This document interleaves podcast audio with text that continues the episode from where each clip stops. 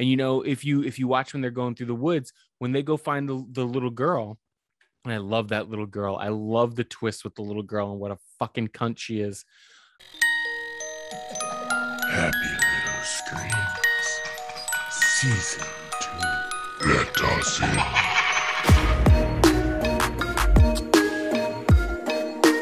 Okay, he's dead. Let's go get him. That's another one for the fire. Hey!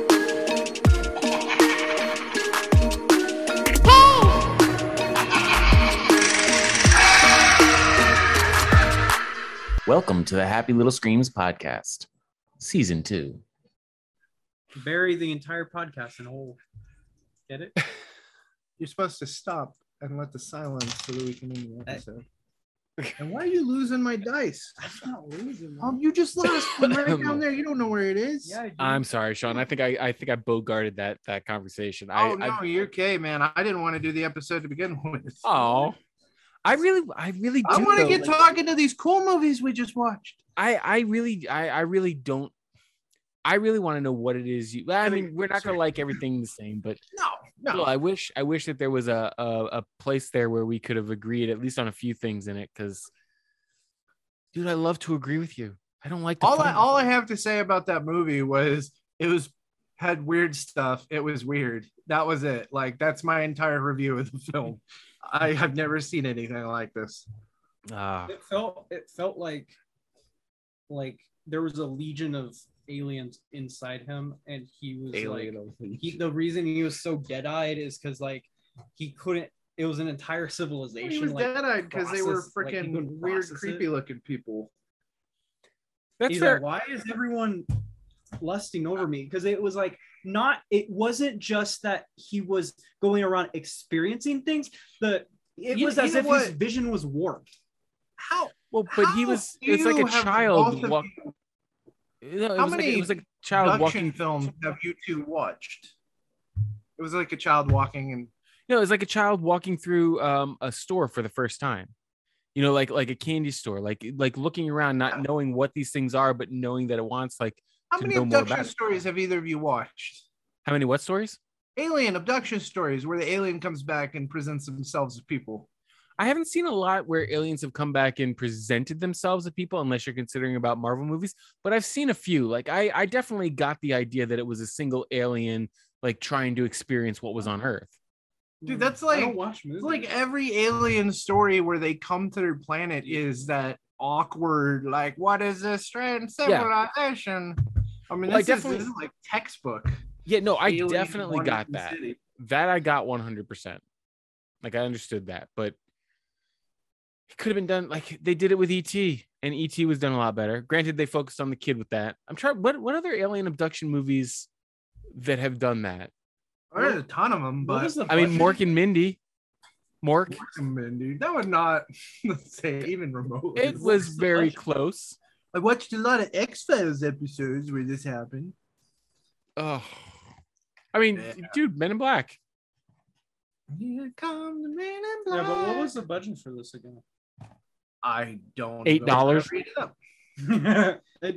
It was 50 cents. South African money. That's how much it was. $8 will buy you a mansion in South Africa. Let us get to and start a brand new conversation about something we both very much enjoyed. Titties? Yes, we're having a whole episode about titties. Around titties. The whole house just heard you scream titties. I think I'm the only one who's not interested in this conversation. This gay guy over here just titties are gross. So you're not into bears? You're not into fat dudes? They got titties. They're hairy titties, too. I didn't say female titties. I just said titties in general. No, I mean... all titties is titties. I think titties are beautiful. Anyway, point being, I'm not gonna.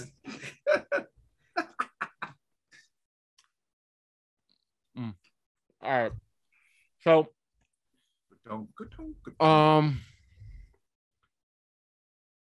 I almost want to save. Well. True. I almost want to save anything for Jackson. I really want Alex to be part of that. because Alex loved that movie. We watched that together. Wait, so it was amazing. Oral surgery, yep. Yeah.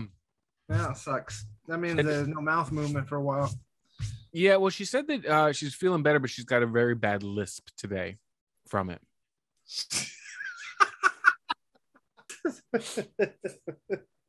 So yeah, because she got the oral surgery, I think yesterday, and she was like, if I'm feeling better on Saturday, I'll do it. I was like, all right, but yeah, she wasn't feeling up to it. So we did a role-playing game with a shape-changing changeling, and Alex is like, my character's name NB. That's how that started. Am I missing something here? No, well, NB stands for non-binary, which means a gender fluid character, but it's built into the name, which is how much signaling is going on there. Gotcha. But that's fine, because that's our crowd. Speaking of which, we do have to finish that because I'm almost done with the first episode. Oh my god! Yeah, we need. I don't know. I would love to keep going, but time and effort and stuff.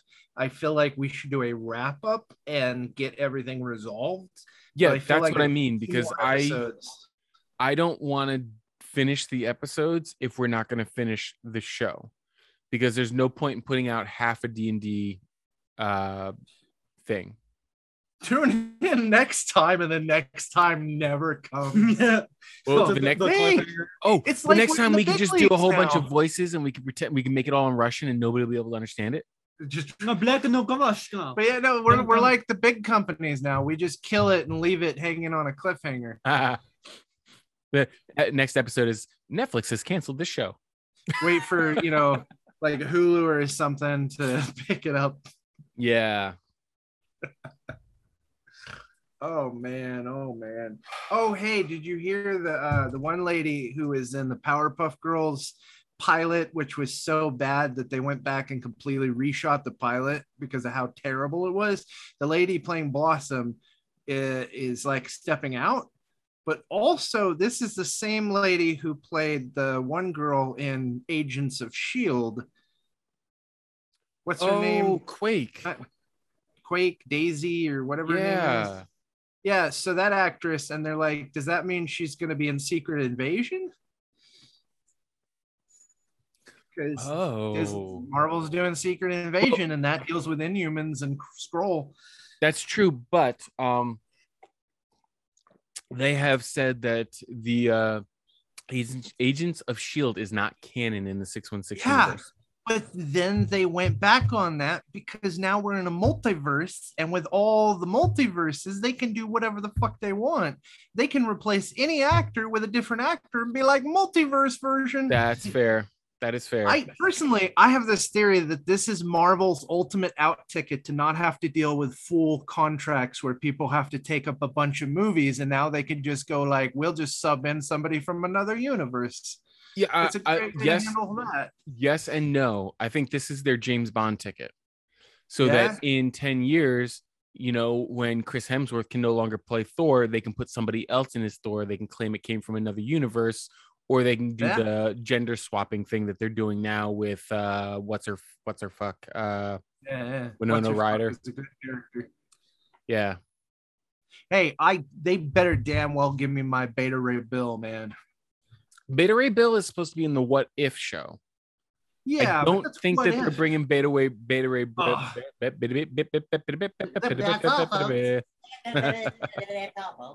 I demand my skull-headed Thor equivalent. He is awesome. Yeah, no, I loved Beta Ray Bill. It was really cool. And actually, Beta Ray Bill is the only reason Thor's still around, because Thor got such low comic book sales when they brought Beta Ray Bill in. It revitalized the entire series. I don't know, man. I hope they put him in something. I don't care what they stick him in, but I need my Beta Ray. He was in lots of cartoons, though. Like he was in the cartoons. Stuff, yep. The cartoons get all kinds of stuff we don't get in the live action. But yeah. All he had was a cameo in Thor. I saw somebody, I think it was like 4chan leaked, Punisher's coming back and they're going to make him a mutant. And it was like, no. They are bringing him back. John Bernthal has signed with Marvel. Really? They're changing. Yeah, they're changing the Skrull though. Okay. And they're changing the Skrull because of what happened on the 6th. Because douchebag, bunch of idiots, Yep. So it's no longer going to be the Punisher with the Skrull. They're coming up with some new design. Well, I don't know, like if you've seen, but over the years he's had a dozen different Skrulls on his shirt. But it's always been a Skrull. They're not using a Skrull anymore. I mean, at least they're trying something new, I guess. I don't know. Point is, we'll see what they do, and I hope they don't fuck it up. Punisher's always going to be Punisher. You're always going to think the Skrull. Yeah, if they give him a fucking rainbow and a frog, I'm going to punch somebody.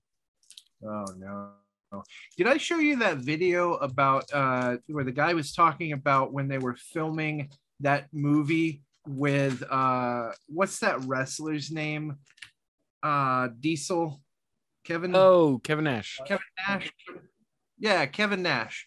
That he did you hear that story? Did I send it to you? No, I don't think so. So it's the way he explained it is a lot better. But apparently they're on the set and they're like, what's his name? The guy who played Thomas Jane. Oh, Thomas Jane, yeah. So Thomas Jane, they're like, you've got to fight him and make it look real. He does wrestling, so he's used to this. And there's this whole thing about, we have to have a setup and stunt people to help lift your body to make it look like he can lift Thomas Jane up with one hand. And Kevin Nash is, like this. And he just grabs Thomas and lifts him up the wall. They're like, how are you doing that? He's like, I've been doing this in wrestling for years. So he's perfect for the role. The Russian is like one of those characters that's very hard to cast for.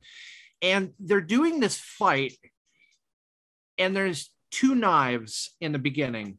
He has a butterfly knife, and there's a realistic looking knife for the far away for the close-up shots, and there's a retractable knife for using in combat. Well, the prop guy was distracted hitting on some girl trying to get her to go out on a date. Thomas Jane grabs the wrong knife, and in that scene in the movie, when you watch it, he plants the knife into his shoulder, and the guy, Kevin Nash, just laughs at him and then starts beating the crap out of him. And at the end of the shoot, they're like, we're done. We got it. Everything's great. Thomas Jane goes to pull the prop knife out and it doesn't come out. And they're like, oh, that's the real knife. And Kevin Nash is like, I didn't even notice. And he pulls it out and they're like, oh, you need to go to the hospital. He's like, you got some super glue. And he super glues it. He's like, all right, let's do the rest of our scenes. Oh shit. Yeah. Kevin Nash took a knife without flinching and continued to film and just sealed it up with super glue. God damn it. And he thought it was funny. The guy was too distracted trying to pick up a girl and he was just laughed his ass off at it. Dude, I love that dude. I like Bernthal, and I like what he did with the Punisher, but I think Thomas Jane for me is my Punisher. Yeah. I loved that movie. I think it was great, and I hated the fact that they replaced him in Warzone. It was such a mistake, man. And then they pulled one of my favorite villains out. Puzzle Face. Oh yeah, Jigsaw. Jigsaw, yeah. Yeah, well, I mean that's who what's his face? Oh my God, Dirty Dancing. Who the fuck? Dancing. Oh my God, John. Oh my God, played the villain in the Thomas Jane one. John a Square's Nugget. John, whatever the fuck his name is from Greece. John Travolta. Yeah, he was supposed to be Jigsaw. Like that whole thing was leading up to him becoming Jigsaw, because when he gets blown up, his face gets all fucked up, and that's the Jigsaw character. That would have made sense. And he was and the rumor was the second movie was supposed to be a revenge thing by Jigsaw against the Punisher. Makes sense. But of course that didn't happen. Yeah. That's the thing with Hollywood. Well, if we got it now, we might have gotten a proper continuation. But back then, they didn't give a shit. They just recasted every movie. Yeah. Well, they didn't like Thomas Jane. I don't think he was very well received, but I thought he was amazing as the Punisher. Yeah. That's what happens, man. Yeah, we get things good and they don't last because they don't understand it. They go by Hollywood standards. Yeah, yeah. I'm waiting for them to cast Nicolas Cage as the Punisher. Did Nicolas Cage as Punisher? Oh my, no! Why, dude? Yes. Why? I don't even like Drive Angry. Man. Drive Angry. That is basically Drive Angry. Undead Punisher. I just don't know if I want Punisher to become wacky. He wasn't wacky in that. He was. I mean, he did have a sex gun fight, but still. Oh my God! No, anything Nicolas Cage is isn't wacky because it's Nicolas Cage. No, there's a Punisher storyline I love called Eurohit, where he goes, he's chasing the Kingpin to a European thing going on. There's a job he has to stop, and he fights against Batroc, or no, he joins up with Tarantula to fight against Batroc. Batroc. Okay. The in Winter Soldier, freaking Captain America fights Batroc, the capoeira parkour French guy who runs around doing kicks and stuff. Dude, they way watered him down in the MCU, but Batroc's fucking amazing in the comic books because he's an acrobat assassin who's French. Okay. That's it. That's all you need. Batroc the Leaper kicks people to death with a knife in his boot. Okay. Anyways, I'm a comic nerd, so sue me. No, don't sue me. I don't got no money. Talk. All right. We've exhausted that potential, lad. All right. So do you want to talk about this classic horror movie? Do you need a pee break or water break or anything? I'm perfect. All right. So a classic horror movie. First of all, what prompted you to put this on the list? To be honest, I was surfing through Netflix, as I do when I run out of shit to watch. And the trailer, like my TV is a little bit fucked up so that like when I press the up button or the down button, sometimes it doesn't go.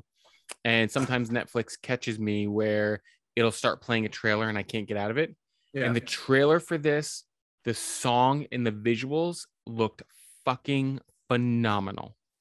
Yeah. And I was like, okay. And you know, it's a foreign film. So you get like the little words on the bottom. I'm like, okay, this looks really good. It is very stunning as a visual film, especially considering how it came about and its budget, like the location in the world and all that. It's a good film.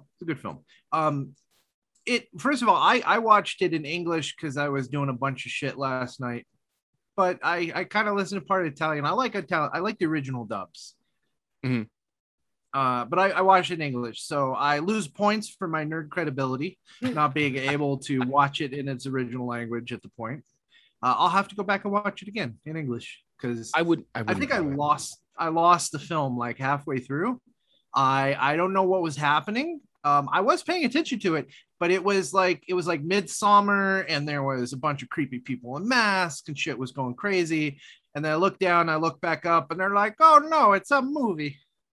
Yeah, I feel like the film had a great premise. It had some great things that it happened in it. Definitely worth watching once. I would watch something else if you're going to go back and rewatch it. It's not worth watching a second time through. I think that some of the scares were really good. The idea and the way that they did it at the beginning. So for anybody who has not watched this, what this movie is about is it's on the Italian countryside, and a bunch of people get in this ride share with this guy who I guess wants to be a YouTube star because he's got this little phone and he starts like recording everybody. And they're driving and they get in a car accident. Everybody gets knocked out and they wake up in the middle of this field with this creepy looking house. And then it goes into like a Wicker Man type Midsommar thing where they start talking about the horror. Yeah, they start talking about the story of these three gods that demanded sacrifices in order to bring bounty to the land and everything. They're like Oso, Moroso, Guaroso. And... the names were fucking ridiculous. Great. Well, the pictures were awesome. That drawing was. Oh still my God, yes. And then it goes on, people die, of course, and then you end up getting to a point where you find out, spoiler, it's actually the mafia that is making this movie thing with this kid, and it's just, it goes like off the rails there. However, the way they do it was great. I thought that the way that they made that transition was really good. I thought the mafia thing was dumb. They should not have put the mafia in there. All the way up to the mafia thing, the movie had me. It was very tense. It was very atmospheric. It was very good, well shot. I was enjoying it. And then that part came with the mom at the table, and I was just kind of gave up. I mean, I watched it. Did you watch the after credits scenes? After credits? No, I didn't know there was credit scene. I saw the mid-credit, yeah, where they basically go back and they show the murder from a different angle where she shoots him in the head. Well, yeah, but they're like, they're watching it on Bloodflix or whatever, which is like Netflix for horror films in Italy. Yeah. Oh man. I mean I liked that twist. I liked that quite a bit. I didn't actually see the twist coming. Like I thought it was gonna be, because I just recently watched Midsommar. So I legitimately thought that this was going to be a bunch of crazies that were basically serving these people up to do, you know, to bring the harvest. And then when you find out that this kid and the kid who's making the movie, you don't see him as a possible villain at any point. But when you think about it afterwards, they told you the first time that this whole thing started that it was him. Yeah. Like, especially when he goes to pee and he sees the two guys and his reaction, and then he comes back to that, like right there should have been the clue. And you know, if you watch when they're going through the woods, when they go find the little girl, and I love that little girl. I love the twist with the little girl and what a fucking cunt she is. When she's like, this isn't a forest. Like when the girl's like, how do we get out of the forest? And the little girl's like, this isn't a forest. Like that part was like, oh shit, maybe they are in purgatory. Because the boy earlier on, he's like, is this like one of those things where they just go around in a circle and they can't escape because they keep going back to the same place? And then of course they're walking around and they end right back at the same place, minus the caravan. Like that had me. But if you really look at it, he was the one who was leading them. He's the one who led them all the way back. He's like, to the I'm same gonna get place. Him out. You remove all the stuff, and then we'll come back here. Exactly. You guys are talking about a good movie. I don't know if I'd call it a good, like the first half of it's a great movie. The second half of it's kind of like they ran out. They're like, I don't know, this lamp. I see. I think they made a few missteps, but I still think the second half was good. I think if they had removed if they were going to do the mafia thing, don't put a bunch of retards at the table. Everybody who was at the table felt like they were inbred. Except for the mother, like, and the mother has been pretty lonely lately. Yeah, but when you think of mafia, you think of people who could actually do hits. Like these guys look like they're gonna till the field and fuck their sister. Like that's what they all look like. Dude, mafia. So mafia has the hitman, but the majority of mafia, because mafia just means family. Fair. And most of them are just a bunch of families. It's just that the leaders of the families go into illegal and violent business to protect their territory and their family. That's fair. But if you're going to use mafia in a film that you're going to be sending overseas and everything like that, at least don't make the connection earlier on in the film to the crime mafia, because he makes that joke legitimately right before they reveal who he is and the fact that it's the mafia, when he's like, people say you're from Southern Italy. Look, I got an easy explanation for you here. Okay. Have you seen pizza in Italy? I have. Have you seen pizza in America? Yes. They're two separately entirely different thing, but they're both technically pizza. But the Italian mafias in Italy are very different from the New York mafias. That's perfectly fine. But if you're going to do that joke, when he says, you know, people keep saying, oh, you're from Southern Italy, you're in the mafia. No, I'm not in the mafia. Oh, but you eat pizza. Yeah, I eat pizza. So you're in the mafia. No, I'm not in the mafia. They come back the next day. You're in the mafia. He's like, so I had them killed. That right there is the American idea of what the mafia is. Yeah. So you think of a bunch of Guidos in button-down shirts with guns that are going to rough you up and kill you. Hey, well, you're talking about made men, all right? Made men are different than the rest of the family. The rest of the family is just people. Most people in the mafia are just people, and the made men are the one who go out and do the stuff. You know, so they do protection rackets. Are you telling me that mafia also means inbred family members. Oh my God. That's what they were, dude. Like they all looked like they were right out of Hills Have Eyes. Perspective, all right? All right, you have in the city where the money is and where the business and banks are, the made men in their fancy suits, the moms going off to them. And then they take all their ugly kids they don't like and they put them on a farm. Really? No, but I think that kind of makes sense. No, like a mafia is a big thing. A mafia is not just like 10 members.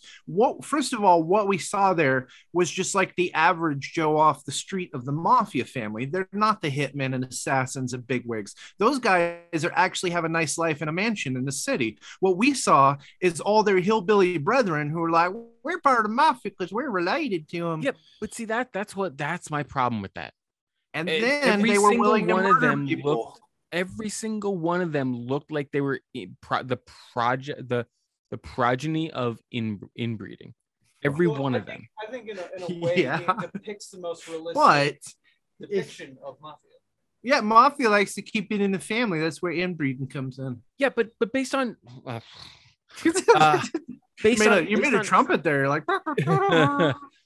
based on what you're saying, though, that it's just family and that the mafia also includes people who are not in the mafia. That would mean that those people there should have just been normal people. But they were also willing to murder people on film for money. So they needed to get the inbred cousins to come out, be part of the mafia sitting at the table to murder people for money? Dude, the people who don't look like inbred weirdos are busy getting stuff done for the mafia in the cities. But, okay. So it just... Look, okay, so you've got the Sopranos situation, right? You got a guy with his kids in a nice mansion. Here's another guy. Maybe he's in an apartment with his kids. And they're making lots of money coming into the family, and they spread that around the dons of the family. The dons give it out to their, capos. All the people are spreading out the money, but the family takes care of itself. It's a bunch of interlocked mafia is a bunch of interlocked families. You have, this family and this family and this family. They all work together. They do things like money laundering, protection rackets, hitting places, but they also do real protection. Like they clean up the streets. They make sure bad guys stay away. That's part of the job of the original Italian mafias. This is our territory. We protect it. Yeah. Well, here's the countryside where like my brother and my cousin and his family all moved out to, and they are a bunch of fucking rednecks, but they're still my family. We go out when we need a body buried and we need somebody to disappear. We just give them to the rednecks out in the woods, and we keep our hands clean. We go back to our bank or our, horse races. Okay, fair enough. It's easy, but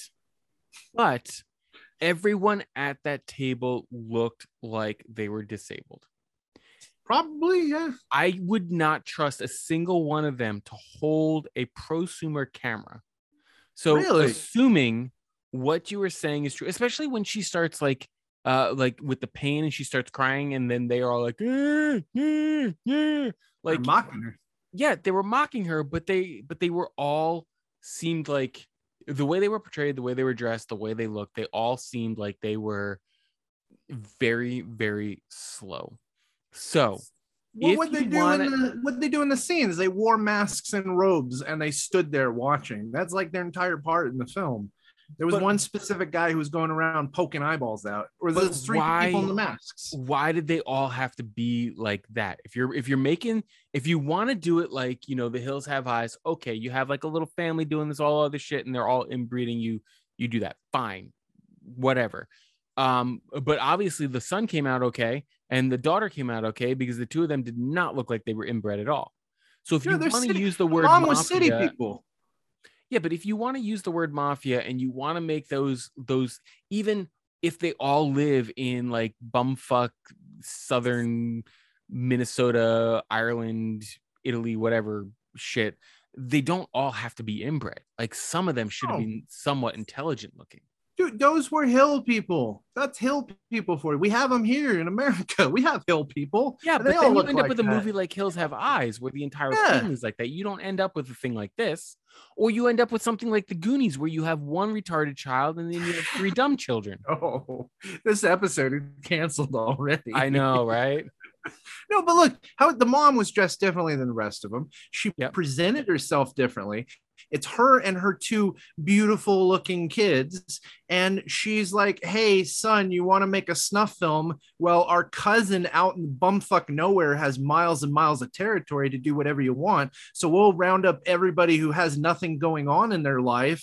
And that's that table. She got a bunch of cousins and nephews, nieces and stuff. They're all a bunch of hill people. And then she's like, I don't have time for this shit, and she drives back off to go be important and do things with nice clothes and fashion and get her hair done, and they're rolling around in the mud.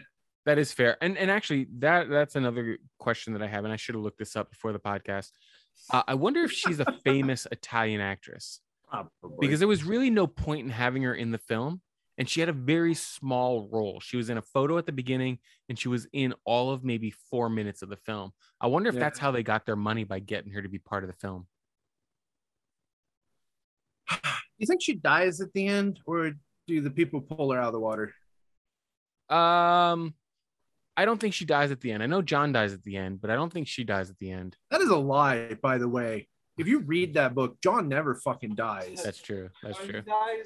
It's like halfway through, but then comes right back to life. My biggest qualm with this movie is actually the ending. Yeah, I understand, because the ending kind of takes the point that they were trying to make and drives it home. Yeah. But I think the movie should have ended after she blows his brains out, walks back to the camera and says, there's your ending, and turns it off. That should have been the ending of the film. Fair enough. Her walking for whatever reason, not style, but this whole film reminds me of Funny Games, because the whole point of Funny Games and this film both drive home this idea that we're so jaded and inoculated to terrible things happening in film and video that when we actually see terrible things, we either don't want it or we project it into our imagined version because they wanted to see their filmed, you know, on camera snuff film, put it up and get some likes on the internet version, not actually, hey, let's help this person, they're hurt. Yeah. I definitely get that, because there was so much social commentary about cell phone usage, films, and everything. Because I mean, the whole thing with all these people filming the murders and everything, and nobody doing anything to help them, and this character, the boy, actually thinking that that's okay to do because he wants to be a filmmaker. And then at the end, well, with her being like, covered, people are so jaded. They're like, people are so used to it. You need it to make as real as possible. Why don't we just really kill people? That'll be as authentic as you can get. Yep. That was the whole point of the film. Well, dude, likes are way more important than actually helping somebody. That's why they let her just walk out into the water and practically drowned herself. Yep. I don't know. That's it's an Italian film. It's very different and has a different feel. I like foreign films just because they try stuff other people aren't doing, but I think they dropped the soap halfway through the film and it kind of just slid downhill after that. Yeah. I definitely, like I said, I think they made some missteps. I don't think I don't think that this movie was really bad. It also was not great though. Like I didn't really feel scared. I felt that there were a few tense moments, but I think that, I don't know if it was the way they shot the films, but it just didn't quite, I never jumped. I was never really on the edge of my seat. And I felt it was a little bit too voyeuristic, like with them being up in the attic and watching the murder happen of the guy, and then them rolling the thing down and getting it real close to his eye and then waiting. Like they should have just kept going, and they shouldn't have cut away from it. Like if you're going to do it, you know, do it. You put the gun in the room, use the gun. Don't sit there and wait for it, because that's what makes the same reason. Yeah. And no, that's what makes movies like House of the Devil so good. The scene that I keep talking about in the graveyard, because they pull the gun out and they use it. They don't pull the gun out and then say, will he or won't he? Like the Ross and Rachel effect does not work there. Like you just need to fucking do it. Well, that's why I liken it to Funny Games, because in Funny Games, he does a similar technique where everything bad happens off screen because he wants you to get that expectation that you're going to see horror and violence and gore. And then he pulls the rug out and he's like, all the bad stuff happens when you where you can't see it, to point his finger at you and be like, you should feel ashamed for what you were expecting. That's actually also a budgetary thing. I was at Fantastic Fest when they showed Funny Games, the American remake, and they were actually talking about that on stage, that before they did the remake, they talked to the director because the remake had a much larger budget than the original. And they still did everything off screen because they were like, you know, that's the way he did it. And this was the reason that he did it. And there is a budget, but he worked with it because his whole point, the entire point of Funny Games is that we watch terrible movies to watch people suffer, and we should feel ashamed of that. So everything, instead of being quick cuts, everything slow cuts. Instead of showing the gore, they don't show the gore. Like everything is done for the audience expectation, even the point that they kill the villains and the villain grabs the remote control and rewinds the movie and is like, you're not allowed to kill the villain, is because the movie's not about the characters, but about these two killers presenting themselves to the audience and saying, here's a mirror of yourself. You should be feeling bad about how you are as Americans. That was what the original version was in German. And the fact that they remade it shot for shot in English for English audiences is almost like a double middle finger to American audiences. Yeah. That's the only thing that I appreciate about that movie, because I thought it was, first of all, yeah, it's very hard to sit through. And I hate it when they make movies where they just do shot for shot. That's why I love Let the Right One In. But Let Me In is a fucking piece of trash because they change a bunch of it to fit the American audience. And then they take the pivotal scenes that make that movie amazing and do it shot for shot, but it doesn't work because you've already lost the feeling of the film. Yeah. Yeah. That's this. They did the same thing with my favorite film of all time, which is A Tale of Two Sisters. They did an American version and like they kept some of the major scenes in, but they changed everything else and it lost every part of value of that film. Yeah, I remember seeing that. That's originally a Korean film, right? Yeah, it's a fantastic Korean film. And the remake was just like two famous actresses. And instead of going that it was all this trauma in this girl head, they were like, nope, you're just seeing ghosts and shit. Yep. Of course, because we, as Americans, we don't we don't understand we're that. We're too stupid. You gotta do Silent Hill. You gotta drop a giant 5-minute story explanation splatter in the middle of the film. Are we going to go over this again? Because we argued about this last time. I know, but I hate it because the narrative should be woven into the story. As you slowly go through it, it should be given to you piece by piece so that it comes to you in a way to where nothing comes out of the blue.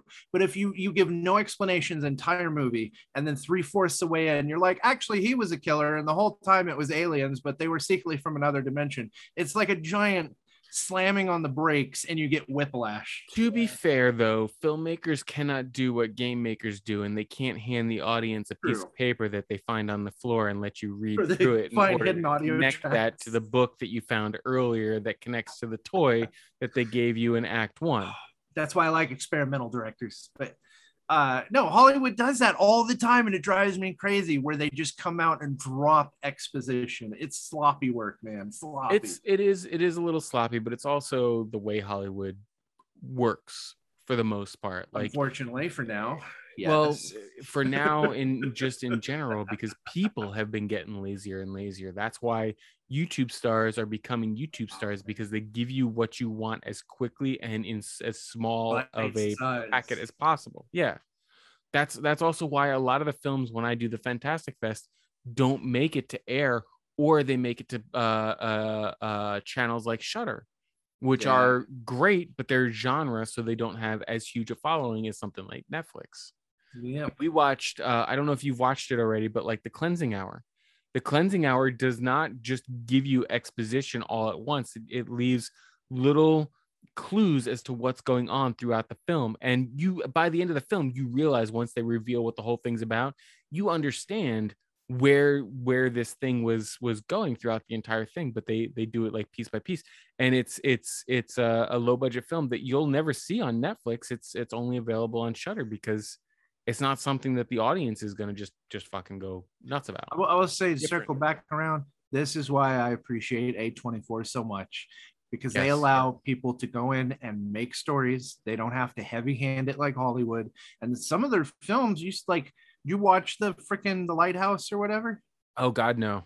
I've seen more than enough dick and movie. I don't need to go see that. You don't know what the hell's going on. And they're not much nudity in that movie. It's like a brief scene, but you spend the entire movie no fucking clue what's going on. I still don't. I can decipher stuff in the first 5 minutes. I still don't know what the fuck happened in that movie. Two guys go to an island, they go crazy, and you're not sure. I guess one of them lives, maybe, who knows? It was a dream all along, who knows? They were drunk, maybe it was Cthulhu. That's actually based on a true story though. Yeah, it's based on a true story. There was another movie called The Lighthouse that came out, I believe, 3 years earlier, which was based on the same exact story. The only difference is this one was done by that guy who likes to change up his aspect ratio and did it in such a way that the movie feels very... This goes back to my whole thing about The Witch, The Witch and choosing the different aspect ratios. So even the scenes that are just normal in this film feel awkward because it's not something you're used to. I think this guy did a 4x4 frame for The Lighthouse. Nothing I've ever seen like it. Watching it in theaters was very surreal because there's a lot of black space around it. Yeah, and I can appreciate that. I don't want to see a movie like that. The Witch was okay because instead of it being a 16:9, I think it was a 15:9. So it was just slightly off, but. And believe it or not, you can definitely tell because the screen is a little bit different in size. Shit, man, that's like switching from 24 frames up to 60, and this is not real. Why does it look like this? It creeps me out. It's not. I wouldn't say that. I'd say maybe going from 24 to 30 frames because there's a difference there. I think jumping to 60 is like going 4:3 to 16:9 because you're dealing with a square to a rectangle. Right. But I mean, it's noticeable. Frames are very noticeable. Aspect ratio is very noticeable. A lot of things in cinema are defined by theater history, and our expectations are that. And technology's at a point where they can prove it. But we're don't improve it. We want how cinema is built. Well, but that's what I'm saying about.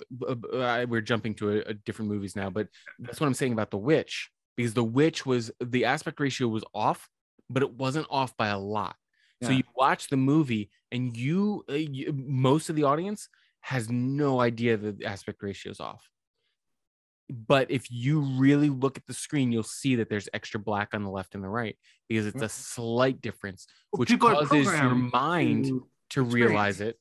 Yeah, it causes your mind to realize it, which creates an area of unease. With The Lighthouse, he went all the way. That one, I think he went from 30 or 24 frames to 60 because he went 4:3.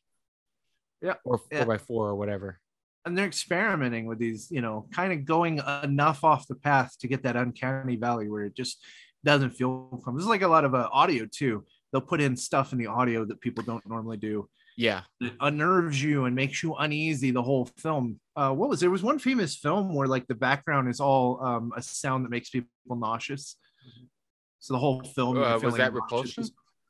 I don't know. It's one of these films. Weirder. And you they these techniques of frames and cinematography and aspect and noise that cause things to become unsettling. Yeah, so even if the stuff on screen, the story content is not as unsettling, you feel that just from the production alone. Yeah. I actually, I just saw Midsommar for the first time, and that movie is very much like that throughout the entire film. I think that's the one that he puts the noise in the background that causes nausea the whole film. No, I don't know. I'll find out. I don't think because I didn't feel nauseous during that film, but there is there's ambience and there's constant humming or music that's constantly in the background, and it always feels off throughout the entire film. So I have noticed that a lot with the new generation of indie filmmakers. The question is though, are any of these indie filmmakers going to actually be able to make something big enough and wide enough, widely accepted enough to really break through to audiences now in the fact that we have so many superhero movies? Could you imagine if they did a Doctor Strange movie by the same guy who did Midsommar? No, but they have a lot of horror properties they could do. They won't do they might do horror properties, but they're just going to bring them into the superhero stuff. That's true. The MCU is the MCU. It's superheroes. You know what? I want to say it's Gaspar Noé's Climax.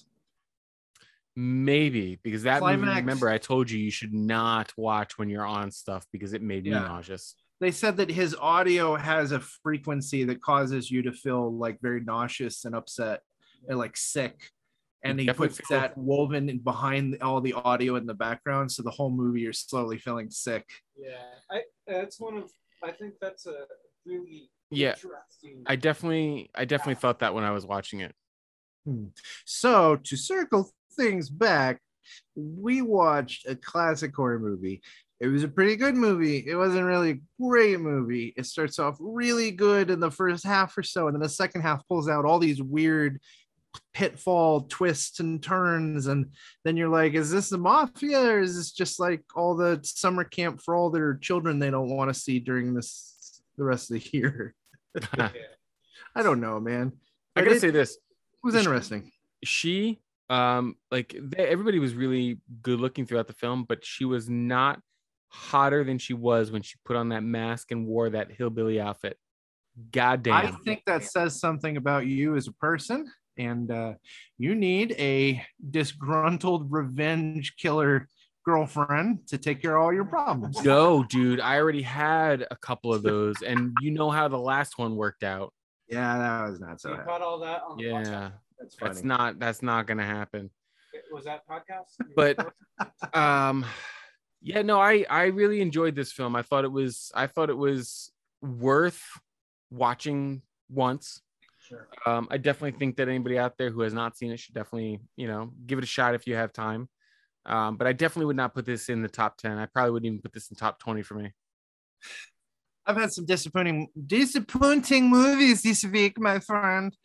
I watched that. We watched a couple other things we talked about, and somebody convinced me to watch Headcount, which is not nearly as good as I wanted it to be. Aww. And it was the same instance where it like looks really good. The tension's pretty good up to a point. And then like halfway through the movie, they reveal the monster, and it's just like a Halloween suit, but they do it in a way where it's so the whole thing is they go on a creepypasta website. It's a bunch of friends. They're hanging out in the middle of nowhere in a house that they rented in the desert. And they're going on adventures in the desert and coming back to the house and doing drugs, young 20 somethings having a good time. And they read a creepypasta on a website. The creepypasta is like, oh, this creature will come for revenge 5 times and 5 things that it'll say and do.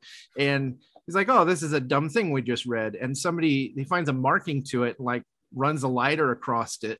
And then something starts infiltrating their group disguised as one of them, to the point where they're sitting around in this room doing truth or dare.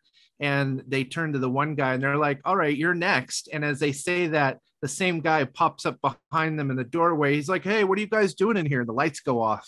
And then everybody runs out of the room. Like, you were just there sitting with us, and now you're here in the hallway. And these other people on the other side of the house are like, he's been here with me the whole time.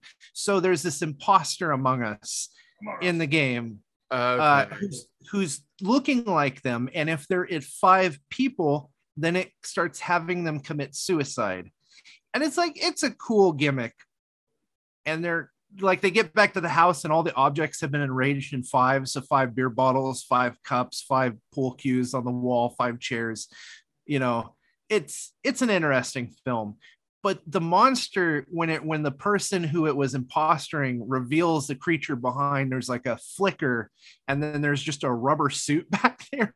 And after that moment, it lost all hope for me. They also do this thing I hate in horror movies where they ramp up the music for a scary part, but then nothing happens. They just show like a dark doorway, and they're like, there might be someone, and the music swells, and then they cut to the next scene like nothing happened. Do they at least let it pay off in the fact that when they go back to the silence, something happens after you've released that tension? I don't think this film accomplished that, my friend. In fact, I'm going to go on a ledge and say that between this film and Classic Horror Story, I feel rather let down this week. Kind of sad. Well, yeah. I watched a bunch of horror films, but a few of them I want you to watch, so we won't talk about them here. But yeah, that does really suck. I hate it when they do that. But, at least Classic Horror Story wasn't too bad. Wasn't horrible. Anyway, I think that's about all we have to say about classic horror stories. So if you like what you've heard, or if you have a classic horror story that you'd like to tell us, email us at happylittlescreams@gmail.com. Also, we are both starving artists. You can't tell by looking at us, but we are definitely starving, and we consider ourselves artists. So if you head over to our website, www.happylittlescreams.com, you can give us $1, maybe a month, for Patreon. The link is up there, or if it's not up there right now, it will be very soon. So go ahead, click on that and donate $1. Also, if you don't want to do that, at least share us with your friends, family, and have people listen to us, because the more listens and likes that we get, the better. This is Tim signing off, and that's keep those screams loud and now they're lifting their sloppy metal hands. Mama needs a new pair of shoes. Dave, this conversation can serve no purpose anymore. Goodbye.